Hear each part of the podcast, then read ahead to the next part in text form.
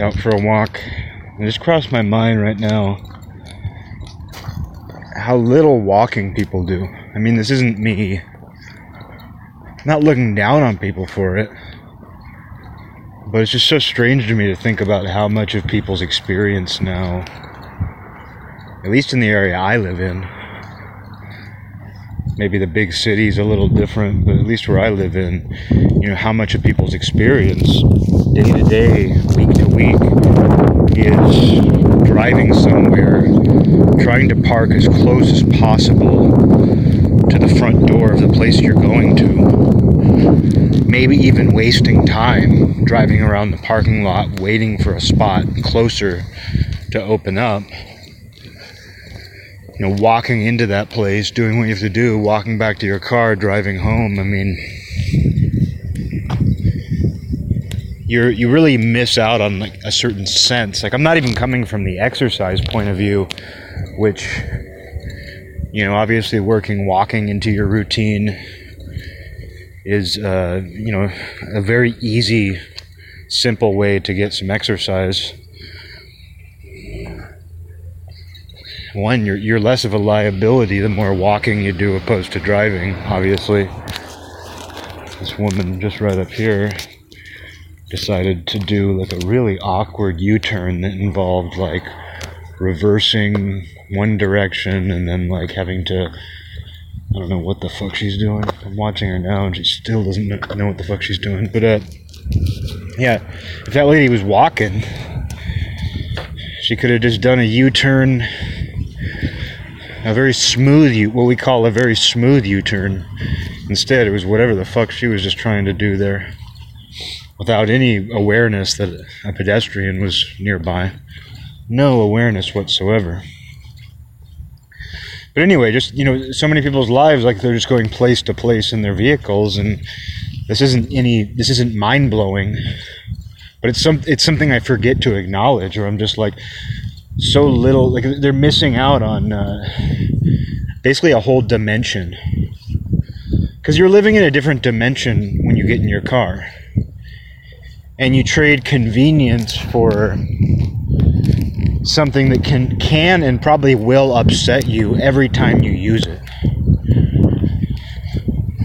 You know, the number of times you get upset when you're driving. Like I think about just driving down to the store a block away and how often at least one thing happens that upsets me. And even if it's not somebody else doing something, even if it's not the result of somebody else, although often it is, I mean, even just driving down the street, there's a decent chance that somebody's going to do something stupid that's going to bother you or, or put you in harm's way. But even in, even without that, just simply having to stop at a stoplight, like hitting the rhythm wrong, so you have to wait out an entire round of stoplight changes, like that can just knock you completely off your rocker. Like that can be the thing that you're screaming about. And if you hit a bunch of, you know, red lights, you start to feel like the whole world is conspiring against you. All because you decided to drive something that's convenient. Something that will get you where you're going faster than anything else anybody had in history. But every time you use this thing, there's a strong chance that it, it will just infuriate you for some reason, you know, unto itself, like hitting stoplights, your car doing something, some sort of issue. Or the, the likely chance that somebody else is going to do something that's going to make you so mad that you hate that person. Because that's what happens. I mean, it's like if, when somebody cuts you off in traffic or somebody tailgates you, that person is basically just like whispering in your ear. They're buzzing in your ear like a mosquito. Hate me, hate me, hate me, hate me. Please hate me. Please hate me. Get so I want you to be so mad that you hate me for doing this. They might not know that's what they're saying to you. But that's what they're doing. Like when, when somebody does something screwed up to you on the road, they're basically begging you to react and to react with anger and hatred. And you will. Even if you're an, you are an otherwise well balanced person, there's a decent chance if somebody does something that bothers you enough on the road, and that can and does happen at just any time, there's a good chance that you will be so mad at that person you hate them. And you have to resist the urge to give them the middle finger, to mouth off, to do something back to them. Like you will have to use all of your discipline at the, to, to at the very least not let it ruin the next five minutes. But chances are it could ruin the whole day. You could go home complaining about it. So that's just wild. That's the level of power that cars have over us. So that person, you know, that's a different dimension. You know, that person who drives and doesn't walk anywhere, you know, I don't take the bus at this point. Someone who takes the bus would probably tell you, hey, that's a whole different dimension, too. I know it is. Uh, I know I know riding the, the city bus is a whole other dimension. So you could make you could say this about everything. But it's just like driving is, is, is a totally different dimension from walking. And it's not like walking won't piss you off. I mean, if you go on walks, I mean, you have to constantly look over your shoulder. You know, you have to constantly watch out for cars. There's an inconvenience of like, guess what? Like, just because you're walking doesn't mean stoplights don't stop you too. You know, my fantasy is for uh, every single intersection with like a four-way intersection my dream is for every single one to have elevated walkways so that pedestrians don't have to stop at them. Just a simple elevated walkway that goes over the road so that pedestrians don't have to stop. There's nothing worse than being on a good i mean there's a lot worse but for the sake of this topic there's nothing worse than uh, when you're on a like a nice beautiful walk and you decide to go into a more populated area and just every block you're you have to stand there. It's like man i'm on i'm on foot. I should be able to go wherever i want. And cars i mean cars don't make it easy on you. Because i mean i always get this feeling when i'm walking and even if it's a four-way stop where i have the go ahead that person who's trying to make that turn where like I'm in the crosswalk and I have the right of way, you can feel how you can sense how inconvenienced they feel by you.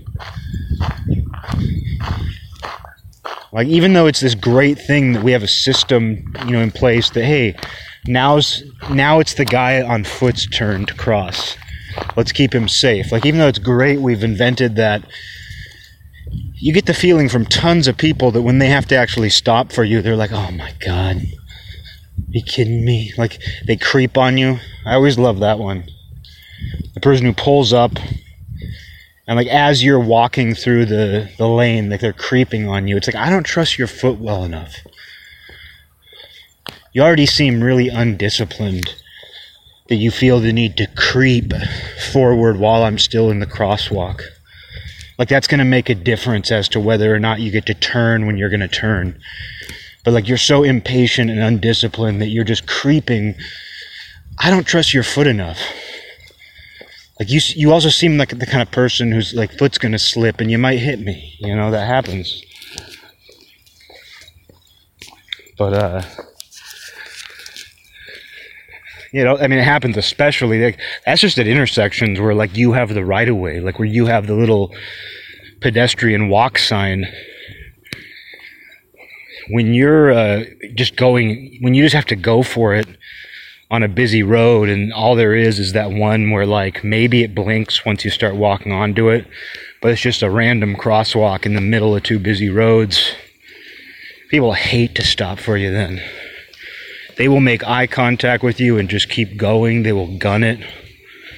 They do not think they should have to stop because you can see, like being in a car gives somebody like a might is right sort of mentality, where like I'm in a armored mech. I'm in a mechanized armored vehicle. Yeah, it's not a tank, but it's armored.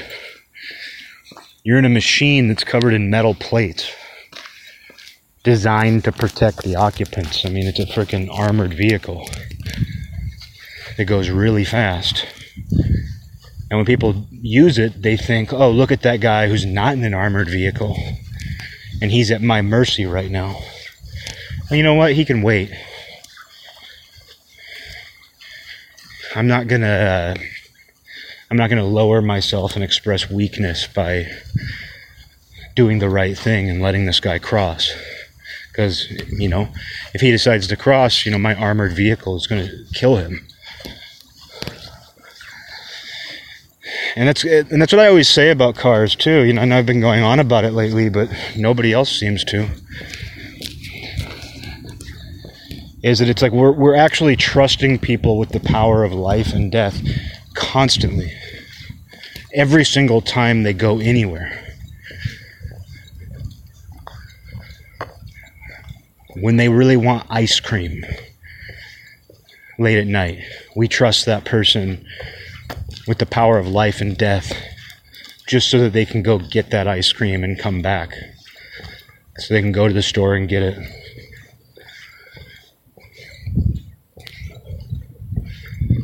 And you don't hear about like oh, people are like, oh, you know, background checks on guns, this and that. How much back, you know, how much background, you know, investigation is done on people before they get a license? I feel like there's very little to none. You pass the test, that's about it. They didn't do any kind of background check, and granted, most people get their licenses pretty young. But it, blows my mind that people make this huge deal about, you know, background checks on guns when far more people drive. And an imbalanced person on the road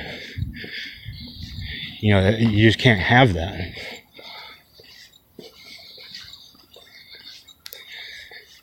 But we, we managed to just be like, oh, whatever, it's fine. It just seems to, you know, up the chances of something happening and it just doesn't go acknowledged. But, uh, it's just, it's weird though how, like, you know, when you, well, when you walk a lot too, it's like you, you get to see cars from that perspective where it's like you you really see drivers for what they are. Like, and it's interesting to me how many people you notice who are obvi- obviously distracted or doing something else while they're driving. You become very aware of that when you're on foot. And you know what? When people are looking at their phones, you know, it's an obvious thing to point out. Oh, people looking at their phones when they drive. And, but no, when you actually see people doing that, they look so stupid and brainless in that moment. And if you listen to this show, you know I don't throw the word stupid out there like it's nothing. I try not to view people as stupid. I try not to.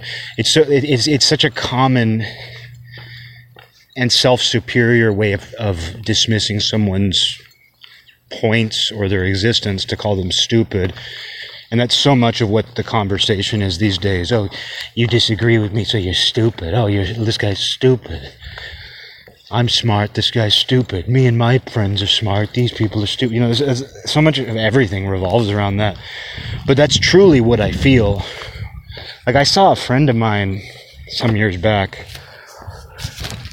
I was uh, I was like walking home from the store, and someone who was a good friend of mine at that time, I saw her driving down the street, kind of by my house, going. I don't know. There's a lot of places to go there, but she was driving down the street, and like she was texting and driving. Like, like didn't see me. Like even though I was like on the sidewalk five feet away from her, she didn't see me because she wasn't looking at the road at all and I, I, saw her phone in her hand and I saw that she was just completely focused on whatever whoever she was texting. And uh, like this person is very smart. Like this this is somebody I, I you know have a high opinion of. But it was just in that moment I was like that she looked so stupid. Like she, she like and, and I mean like stupid as in like like almost like I was looking at a ghost or like a hologram image. I don't even mean stupid as an insult. I mean like vacant.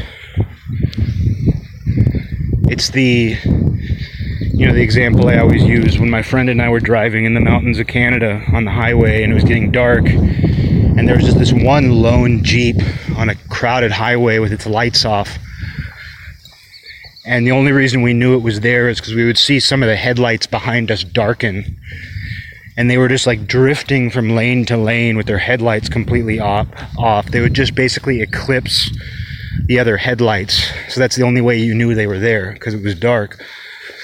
And how i found that so terrifying it was like this ghost ship just floating just kind of like floating and banging against things. That's what this jeep was like in canada.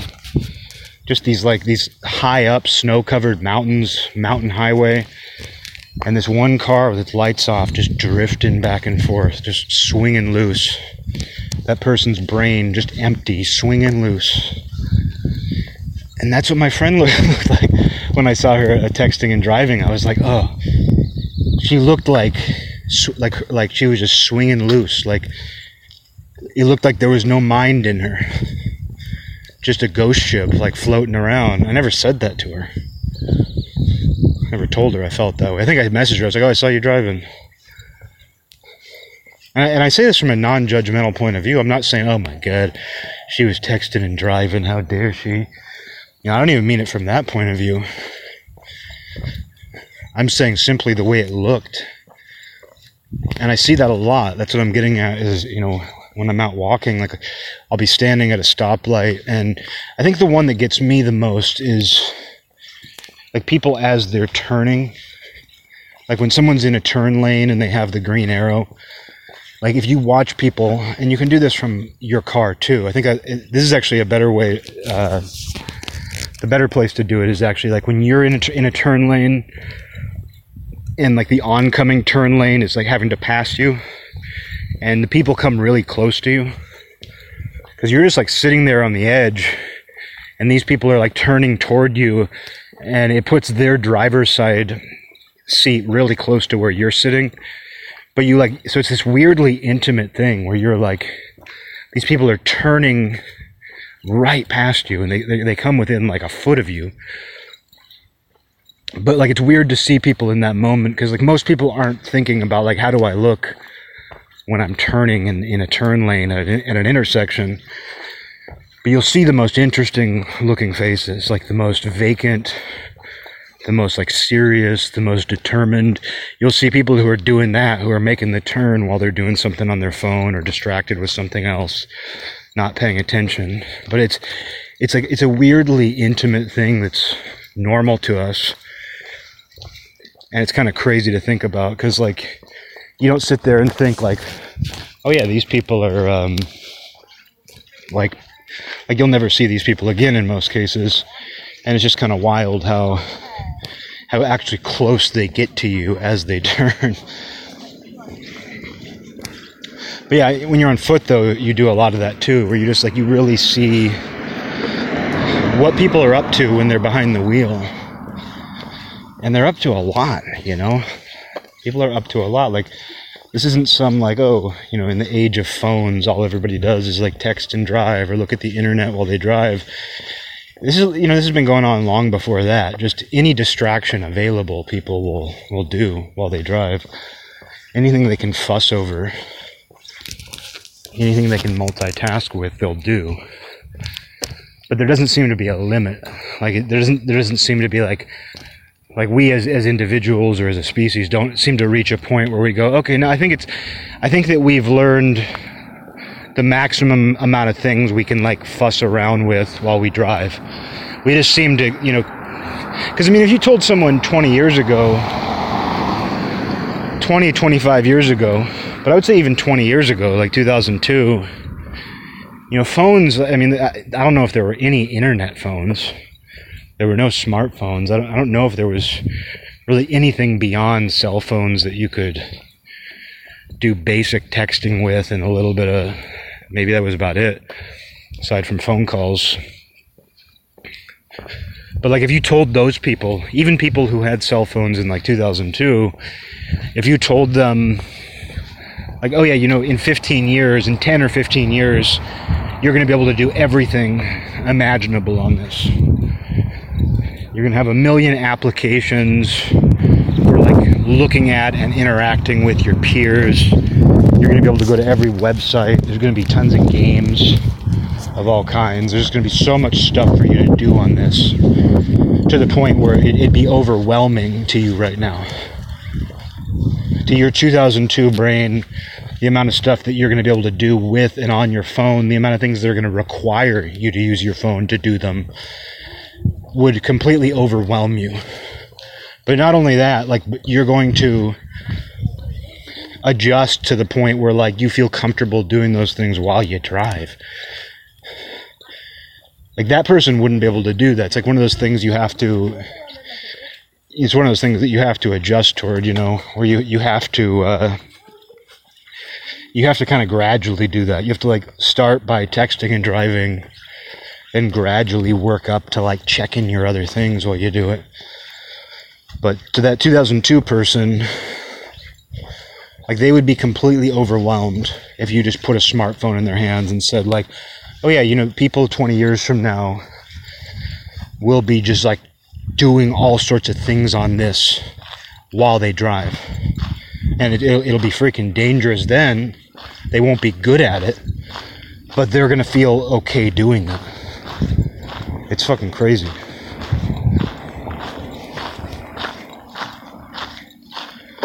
But, uh,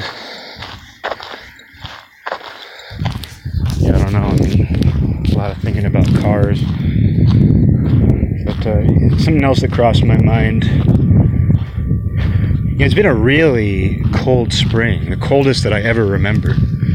Like June so far, we've had days in the 50s and 60s, a lot of rain, a lot of gloom. I don't mind it though. Like it would be nice. Like I don't think we've had a single. I don't know that it's gone above the lower 70s at all since spring started normally by May, by like mid-May, we tend to get some a couple warmer sort of pre-summer days. But uh, this year, no, it's just it's been this long, extended, gloomy spring. Like it's really felt more like fall. Like aside from the fact that you know, the only difference between this spring and fall is just that it hasn't gotten progressively colder as it's gone on, as fall does but other than that, it's been pretty much a fall, and I can't complain. You know, we need the water. Like the more water we get now, the better the summer is going to be. And then on top of that, you know, it's one of those things where you know people spend all year waiting for 80 plus degree weather. Like we get one day in the upper 70s, or finally it breaks into the 80s, and all the girls are wearing short shorts. Everybody's ready everybody was just at the ready for that warm weather to hit. And people enjoy it for a week or two. You know, they really they're like, "Oh, yes, like the you know, we've lived in this rainy, dark state. Winter every single winter here feels like it's the darkest all yet. You know, every every single winter you're like, "Oh, I think that was probably the darkest one yet." But uh, you know, by the time spring's here and we start to get a couple warm days, people are just ready. They're just ready. But the thing is, they get sick of it so quickly. Like that's just people in a nutshell. Is like they've been waiting for 80 plus degree weather, and then now they have to deal with it for like two straight months. And by two or three weeks, people are like, "Okay, I'm sick of it now." So this year it might work out because we're already well into mid June and we've had no hot weather whatsoever. Not even particularly warm weather.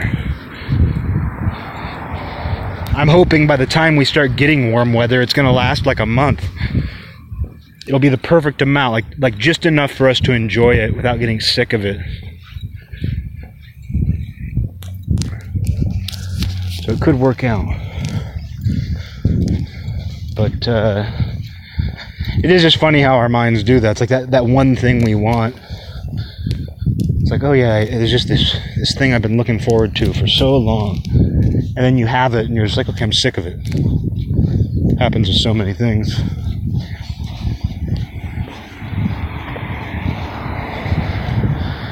Know, just thinking about like the different places the mind goes, though. how far out the mind goes. Is just all over the place. Nice Thursday night walk, but uh, you know, Columbine comes up constantly. And like I've said before, it's like it was like the only school shooting that was remotely interesting. I think like partially for me because I was just I was a brand new teenager when that happened. And everything about it perfectly encapsulates that period of what it was like to be a teenager. They were a few years older than I was. But it's still like they perfectly capture like everything about that school everything about like all the different kids involved, like every t- everybody involved, reminds me a lot of where I grew up. It's probably just the time, you know, it's suburban, you know, that's Colorado, Washington. I don't know. There's just to me that's that's kind of why I why it's always kind of remained a little bit interesting to me. Beyond like I don't know, some people are interested in it for one reason or another for me, it's just kind of the time capsule effect. where I'm just like, oh yeah, that really does remind me of that period. Like every time I, I see something about it, it really takes me back to 1999 and just what was going on where I lived. Um, but it comes up constantly. Like it's not just that to me, it's not just like I'm the only one who's like, oh yeah, Columbine's the only interesting school shooting. It's like that's how these, you know, that's how like coverage of school shootings is framed. Like Columbine will always be the reference point that they use.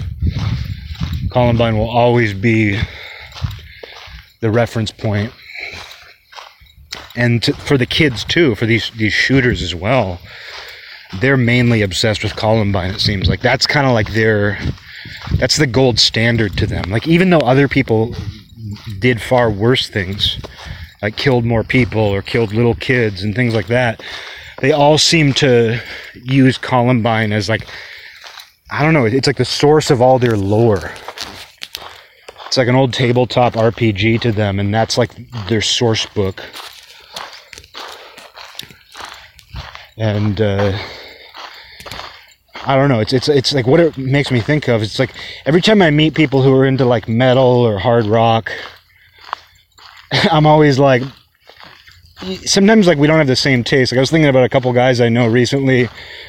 We were talking about music because they're into some metal and hard rock, and like unfortunately, like my taste in metal is so specific and not even in, in an elitist like asshole kind of way it's just that it's really specific like, and there's certain things that just really rub me the wrong way. Things I don't even hate, but just like some music I don't like. So it's always weird, like when you find like musical common ground with like random dudes, and like, oh yeah, you're into metal, but then like inevitably it gets into just weird territory. So like I always just try to find like what's the what's like the lowest not the lowest common denominator, but yeah, like like what what's the common denominator? Like and I find that like if everybody likes Black Sabbath, that's perfect. Like if everybody loves Black Sabbath, that's consensus. So like I might not like some like shitty like 2008 metalcore band that like this guy thinks is metal. Cuz that's what I'm that's what I'm getting at. Like you say you like metal to somebody. Like this happened to me at a at a workplace. I don't know how the guy even found out I was into music or into metal. He did. He might have just come up and asked me.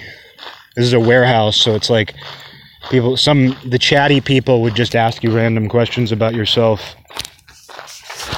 But this guy, he was he was kind of like the butt of everybody's jokes. He had no friends at the place. Like people kind of bullied him, but he brought it on himself. Like I didn't bully him, but I also didn't. I, I knew that like I didn't want to sit at his lunch table, so to speak. He was like probably forty yeah, I would say he was probably like in his early 40s. He had like like a chubby guy with like a goatee and glasses and just like jean shorts. He had a kid and a wife. But he was just the butt of everybody's jokes. He was just awkward, but really forceful. Like I don't know, kind of like thought high of himself. Like he, like I said, he kind he brought it on himself. It's not like everybody just chose this this like quiet guy to be mean to at work I don't know. He just he, he seemed to kind of invite it. But anyway, like somehow he found out that I like metal, and then he was like, "You got to hear this, man, dude. You got to hear this." And the thing about this guy too is you could tell he was like constantly looking for, because he'd worked there forever. Like all these people who were mean to him had worked with him forever.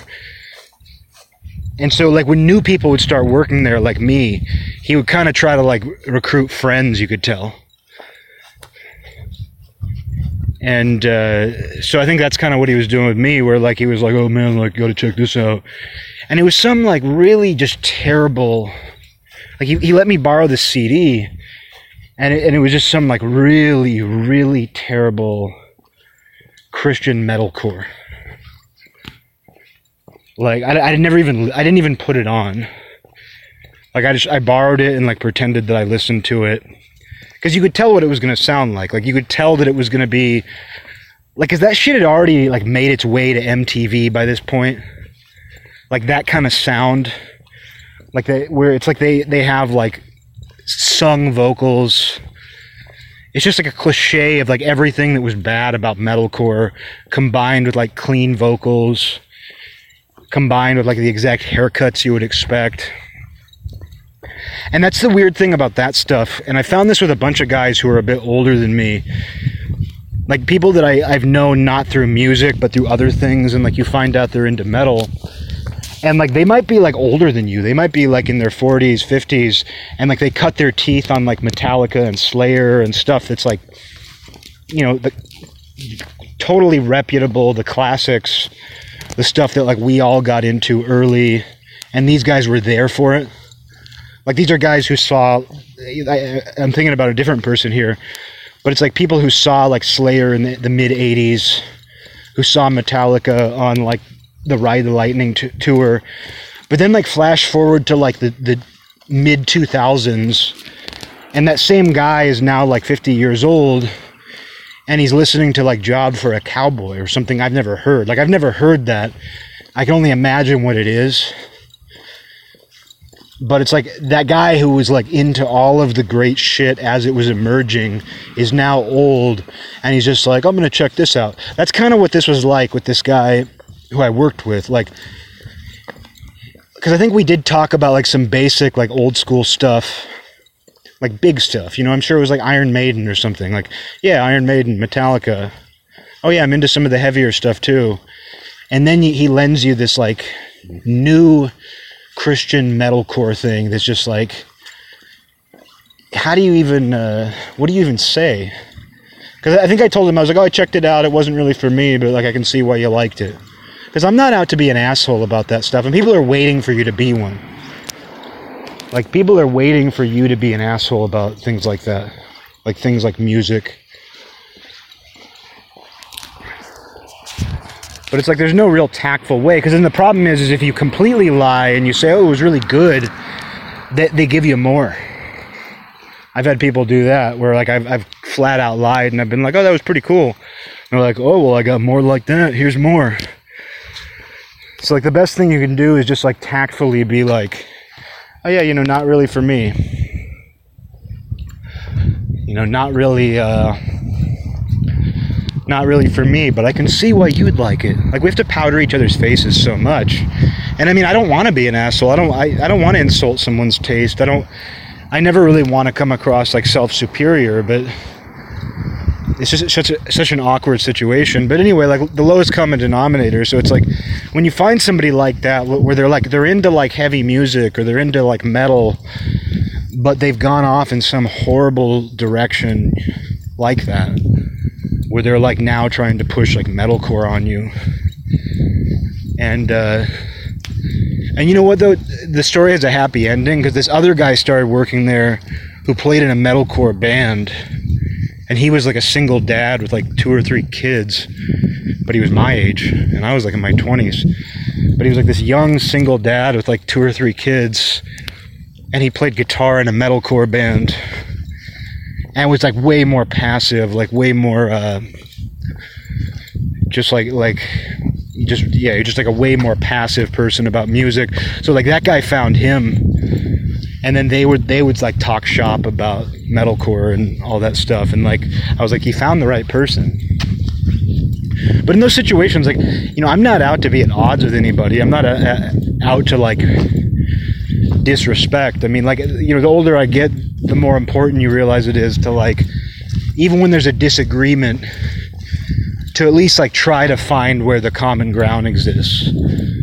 And that's Black Sabbath to me and I, I, did have a point to this that I'll be getting back to, but for me, that's Black Sabbath. Like, if you're talking to like somebody who's like, "Yeah, I'm into like hard rock and heavy metal," and if they don't like Sabbath, well, you're probably not going to have any common ground on anything.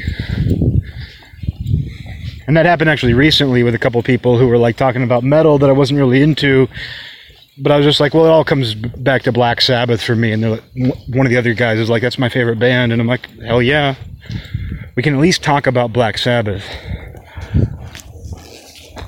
but, but it's like uh, Columbine seems to be like Black Sabbath to these school shooters. Like that's sort of like the consensus between them is like, yeah, it all kind of goes back to that. Like that's their their standard. That's the common denominator. Like even these kids who are, who now are born in 2000 what? 2000. These 18 year old kids are born in like 2004. These kids who are doing this, they're, they're starting to be born now in the mid 2000s. And, but even among them, like, they get the memo. And part of that's just the, the amount of coverage. But uh, it's just, it's one of those things where, you know, it, it manages to remain like, I mean, even the news references it like whenever there's a new one, whenever there's a new shooting or something, the news brings up Columbine. And for whatever reason, that became the example. And it doesn't seem like anything at this point will change that. It doesn't seem like something more gruesome or horrific or anything else is going to change that from being the just the the central go-to. And for me though, it's like it it just it makes me think of growing up during that time. That was my point. Um, but with uh, but with going, where was I going with that? Oh well, just the different places people's minds go. Like people have had a long time now to like think about every question they ever wanted to ask about Columbine and because most of those questions can't be answered, they end up like just going deep into this like rabbit hole of theories. You know, we can see where like like the kids who have turned it into this fandom, you know, we can see how they are. We're like to to these younger generations of kids born now, and they existed back then too. But I think like the ones who are being born now only know it as a historical event. Like something that happened before you were born is a historical event to you. And so these kids now who are being born in the 2000s and are obsessed with something like Columbine, it's a historical event. It's more mythology than it is reality. And it really is like some sort of fandom that's developed around it. And what we see with like fandoms in general are that like people want to have every question answered. Like we see this with uh, you know like popular movies like Star Wars and comic books and things like that where like I mean I saw that a good example is uh, when I went to the X-Files convention in the mid 90s the, the thing about that the X-Files was so popular in the mid 90s that they had a traveling convention that went from city to city and my sister and her boyfriend and I went, and uh, they had a Q and A with the cast. Not everybody. I mean, the the big stars weren't there, but uh, they had the guy, like the nerdy guy from the Lone Gunmen, the guy with long blonde hair and glasses. He was there, and he was funny. He had a lot of funny little jokes to make. But like people would ask him questions. They would ask the different, like the people who were there you know, I don't remember who else was there, but it was like different people who worked for the show, who acted in the show. And like some of the questions the fans would ask them would be like things that they had never even thought about you know, the person who wrote the script had never even thought about that. And uh, for example, like one question that always stood out to me that a fan asked was like, why does David, and you know somebody's a serious fan if they're calling David Duchovny David? Like they just they just said when David said like they don't say when David Duchovny, like this fan said when David but they asked why David Duchovny, why David pronounced the the state Oregon wrong. Apparently on the show, Mulder, and maybe it's just the actor, pronounces Oregon Oregon. And this fan, I remember, asked, they were like, like they thought that it was a deliberate creative decision that was supposed to tell us something about the character or something. Like this fan had read into that pronunciation so deeply that they like they thought that it was something like a creative decision to be read into by the fans. And I remember the answer was just like like this person I don't know if it was the lone gunman guy or, or another member of the staff, but like whoever was answering was just at a loss. They were like I have no idea what you're even talking about, you know? But that's sort of what fandoms do is it's like they take every little detail and they want to know like the why and the how. They're almost like conspiracy theorists in a way where they think that everything has an explanation. Like star wars fans have been doing this forever where it's like they demand a backstory for every single character who walks by. They want to know the name of every single gadget. They want to know the name of every single little thing as if you know as if the creators planned on that. And star wars is a good example because you can see where like the people who created star wars like had to kind of scramble to keep up with the fandom's demand for info and and backstories and explanations and in some cases like they made them up after the fact and then we're like oh sure uh, you know, it was always that way. Where like they'll they'll, they'll be like, oh, oh we, that that was what we meant originally. You know, you've seen where George Lucas and people like that will will do that, where they're like, oh no, we we meant to do that all along.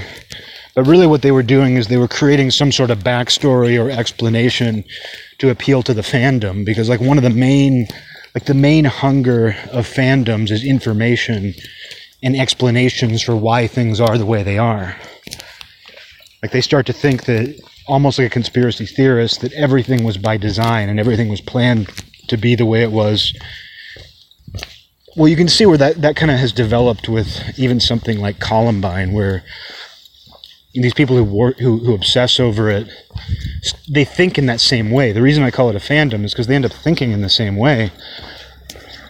And for example, like I remember seeing something somebody said where they they were like they were like because I, I guess in Columbine, you know, like one of them took his trench coat off early during the massacre. Like one of them took his trench coat off early while the other kept it on for most of the massacre, I guess. And like somebody like posited a question. I saw i saw somebody say this where they were like why did uh, you know why did eric take his trench coat off so early while you know dylan kept it on throughout the massacre? And then like that question was asked you know which you know if someone's obsessed with that shit i guess it's a valid question you know, but to be even looking for an explanation to a, a, question like that is insane. But sure enough, somebody had an explanation where they're like, well, actually, like, we believe that uh, Dylan loved his, his, his trench coat more than Eric than Eric did. Like like Dylan was more attached to his trench coat, and then like two paragraphs explaining why that is. And I'm like, oh yeah, this is insane. like this is insane. When you when you read that, you're like, this is where the human mind goes when it when it doesn't have any like parameters to operate inside of. Like th- this is what like like someone's mind is going to do when it's left unchecked, when it's left to its own devices. Because I, I read that and I was just like, oh man, Like, not that I don't do that in my own way, not that I don't overthink things in my own way, but just to be reading about something like Columbine and to like see somebody ask the question like, why did one of them leave his trench coat off, or why did, why did one of them leave it on and the other take his off, as if it was like planned that way.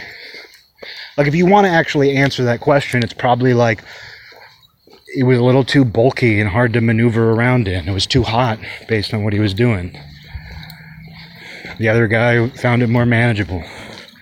He was taller. he was taller, and it was probably easier to move around in it than it was for the, the little guy. I don't know. No, I'm sure they planned it. It was by design. It was a reflection of which one had a deeper attachment to his coat than the other one and they designed it that way. That's what people kind of want to hear when they're fans of stuff. Like when, when a fandom develops, like they want to have every question answered. And the idea that things are just left open to chance, the things just happen randomly, bothers people in that situation. But that's a thing is you know, imagination is great, but but like everything, it needs some limiters on it.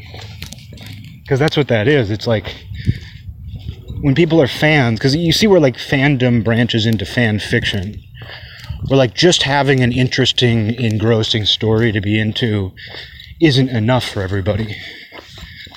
And some people start writing their own, other people start uh, consuming it this fan fiction that's like I'm going to take what's already there and add my own twist. I'm to I'm going to add my own twist to this or I'm going to make the story go in a direction that I wanted it to go in. So, you know, with fandom comes a need to like amend and you know, just further proof that Columbine has a fandom is that people have done that with them. People have written fan fiction about them. And that's I don't think that's new. I think that started pretty soon after it happened.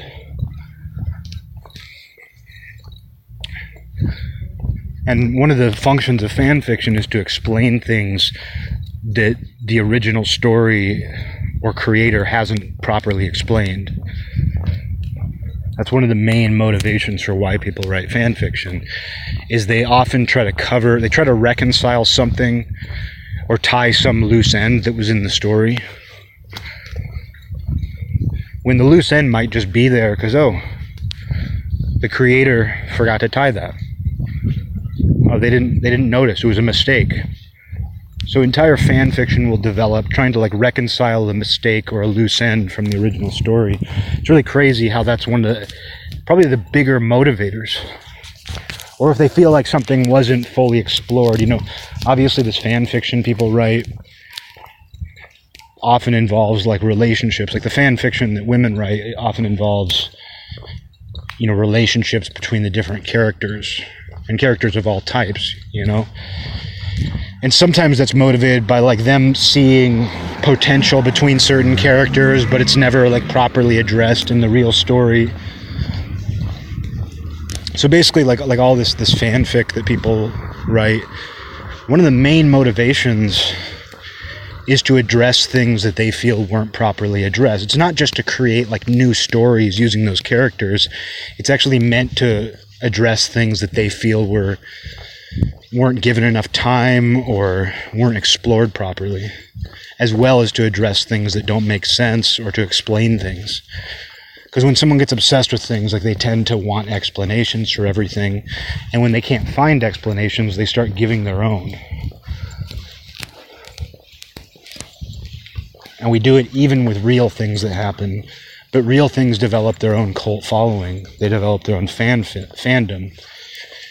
And if you pay like a little bit of attention to these online communities that form around like true crime, not just Columbine, but true crime of any kind, you'll see like the same mentality takes place.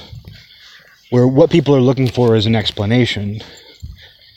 And when they can't really get it, especially if it's like you know following like a cold case or something like something kicks in that makes them basically start creating their own fan fiction around this thing like I first really saw that when I was following the uh, the EAR-ONS you know Golden State Killer case before it was solved, and like seeing like how attached people became to their pet theories, and uh, and like they would come up with these suspects that they found through I don't know what. They would find like persons of interest and suspects, and then they would start trying to make that person fit, and then they would be, become convinced that that person was the guy that they had found him. They were like the little Nancy Drew Hardy boy who solved the case.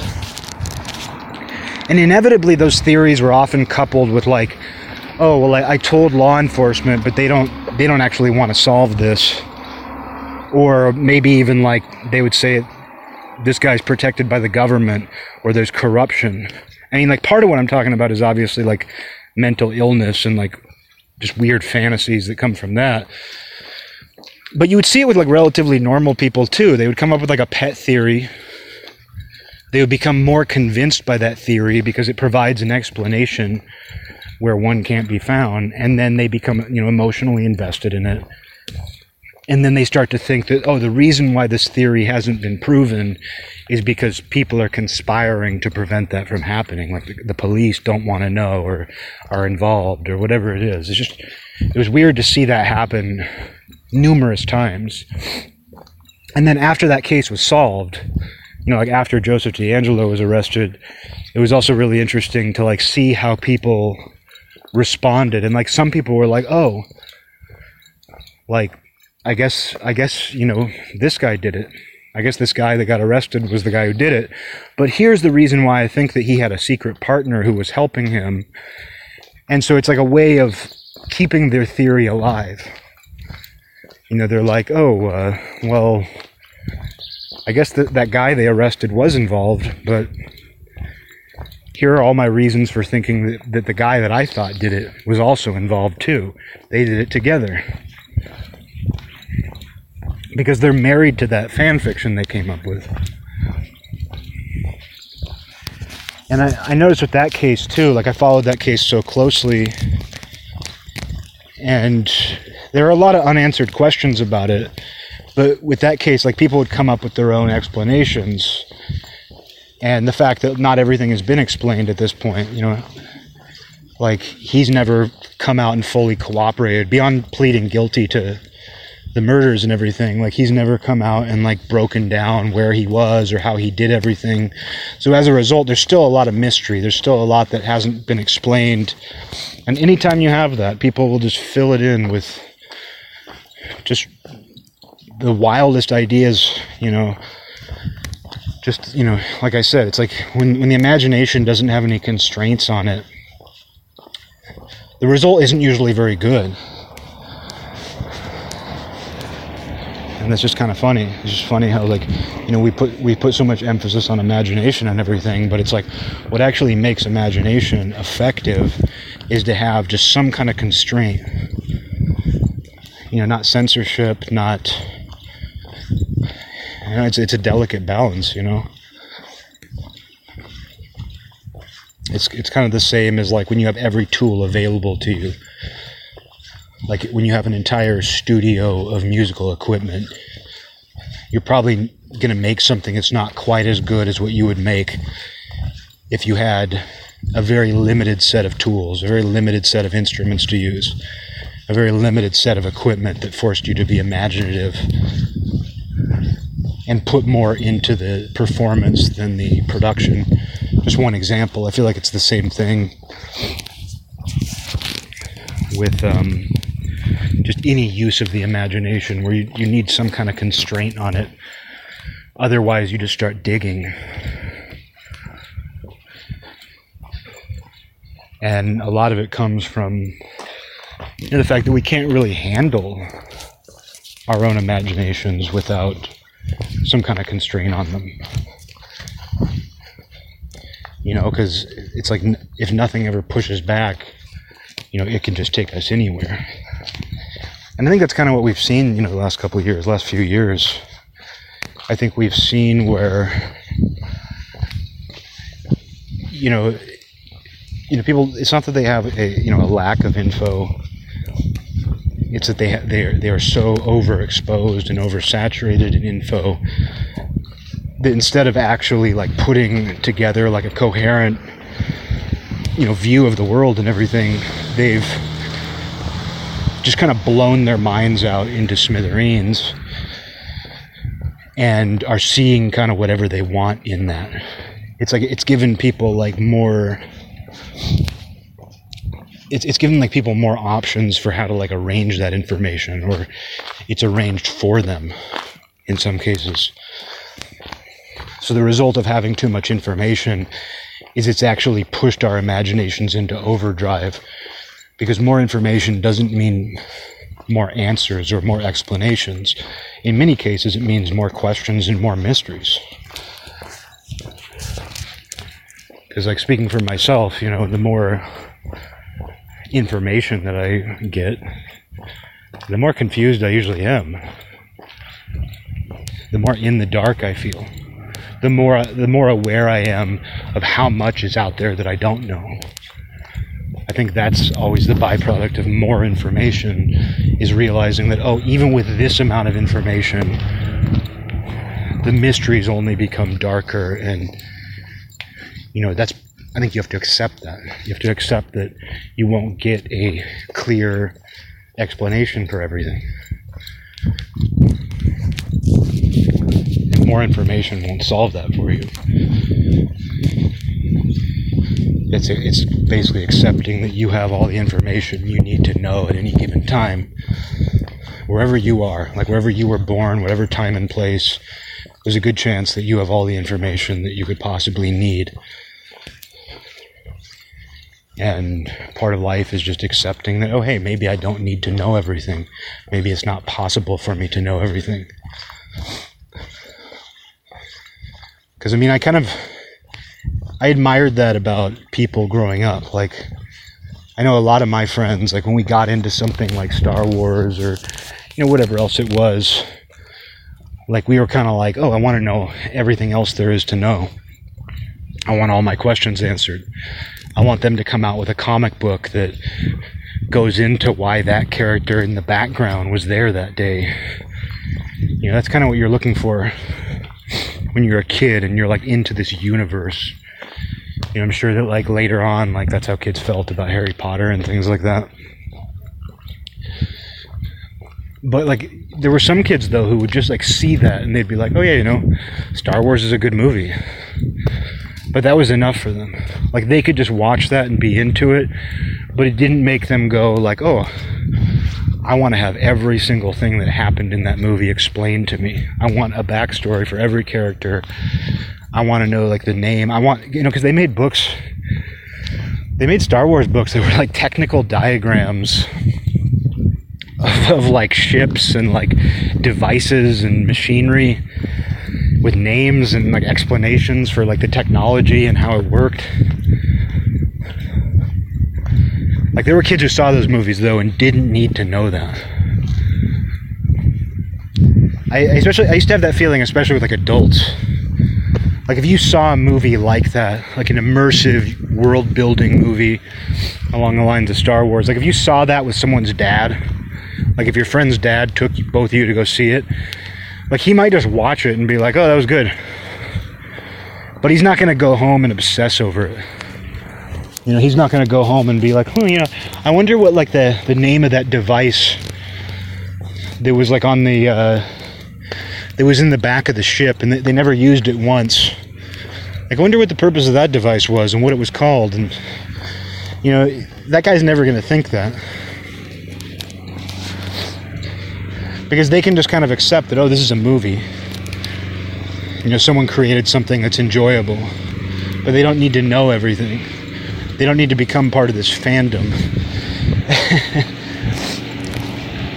And so i don't know i feel like you know there's something to be said for both though because it's like what makes us like those things to begin with what makes those things so enjoyable is, you know is they do do something for our imagination but we can see where like you know, when, when that's not like kept in check somehow, when we have total access to it, you know, it just causes our brains to kind of fragment. And that's kind of the thing about you know speaking of fan fiction and all that like the interesting thing about it is it's like it doesn't usually come up with anything compelling on its own. Like i know there are some examples of fan fiction that's ended up like been it's become legitimized and very popular and maybe even like gone on to be part of the part of that thing or i know started its own thing. Because i think i remember I think it was like the Twilight books or something started as some kind of fan fiction or something that branched off into its own thing. So, you know, obviously that can happen, but it's it's very rare. It's almost like a cover band going on to be recognized on their own.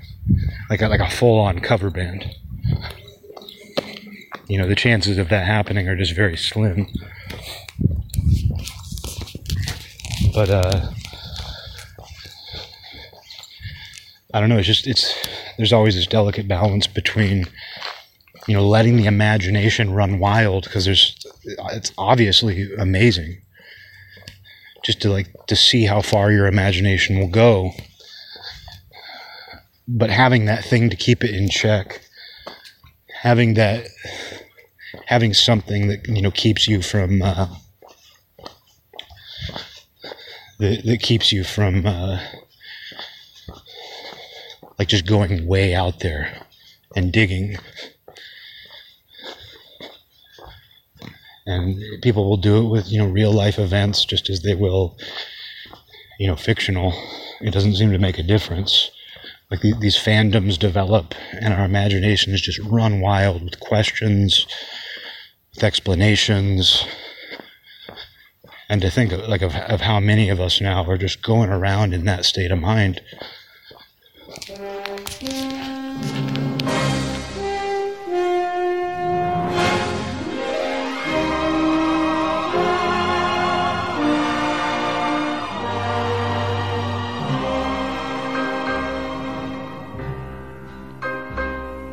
this land is mine.